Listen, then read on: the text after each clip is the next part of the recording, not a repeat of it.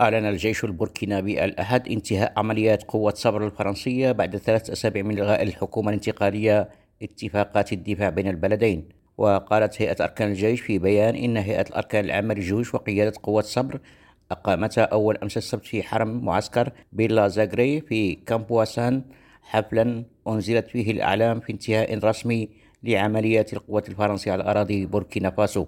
وأوضح البيان أن تفكيك المعدات واللوازم المتبقية لصبر سينهيه فريق لوجستي انتشر لهذه الغاية بحسب جدول محدد بالتوافق مع هيئة الأركان العامة للجيوش من دون أن يذكر عدد الجنود الفرنسيين الذين لا يزالون في البلاد.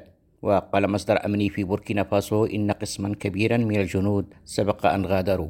وفي رسالة مؤرخة في الثامن عشر يناير الفائت ألغت حكومة بوركينا فاسو الاتفاق المتصل بوضعية القوات الفرنسية في البلاد وأمهلتها شهرا للمغادرة الأمر الذي أكدته باريس بعد بضعة أيام.